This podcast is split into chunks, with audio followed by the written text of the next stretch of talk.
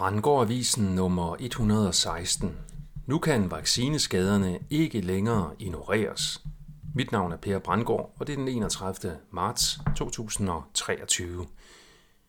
I dagens episode ser jeg nærmere på vaccineskaderne, der ikke længere kan ignoreres, samt sagen om den transkønnede massemorder.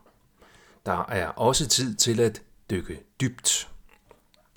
I mit tidligere nyhedsindlæg om transpersonen, der dræbte tre børn og tre voksne på en kristen skole, var jeg uklar på gerningspersonens præcise transhistorik.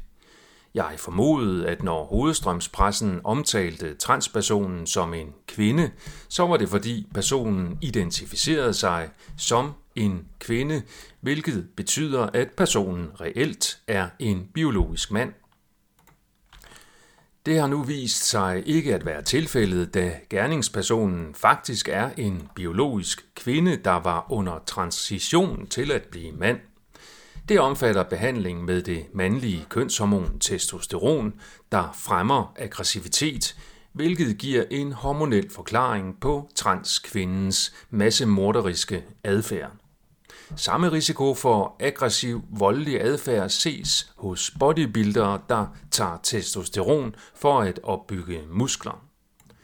Mænd, der ønsker at blive kvinder, bliver derimod behandlet med østrogen og testosteronhæmmende medicin, hvilket rent hormonelt gør dem mindre aggressive og mindre farlige på den måde.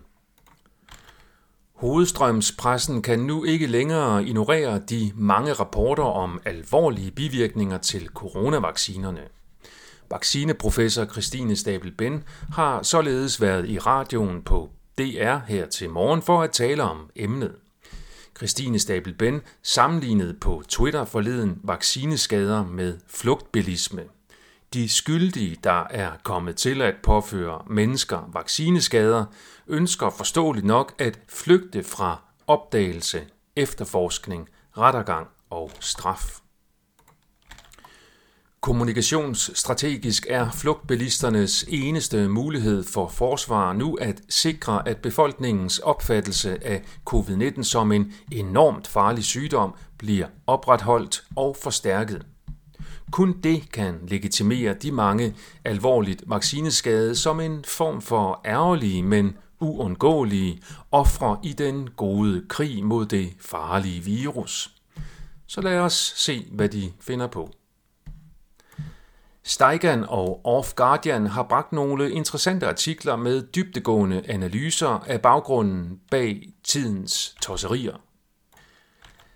Der bliver blandt andet sat spotlight på den fundamentale løgn i coronasagen, som er løgnen om den mystiske sygdom i Wuhan med tilhørende propagandabilleder af folk, der ligger fladt døde på gaden iført mundbind, mens myndighedspersoner står ved siden af iført beskyttelsesdragter og desinfektionsudstyr.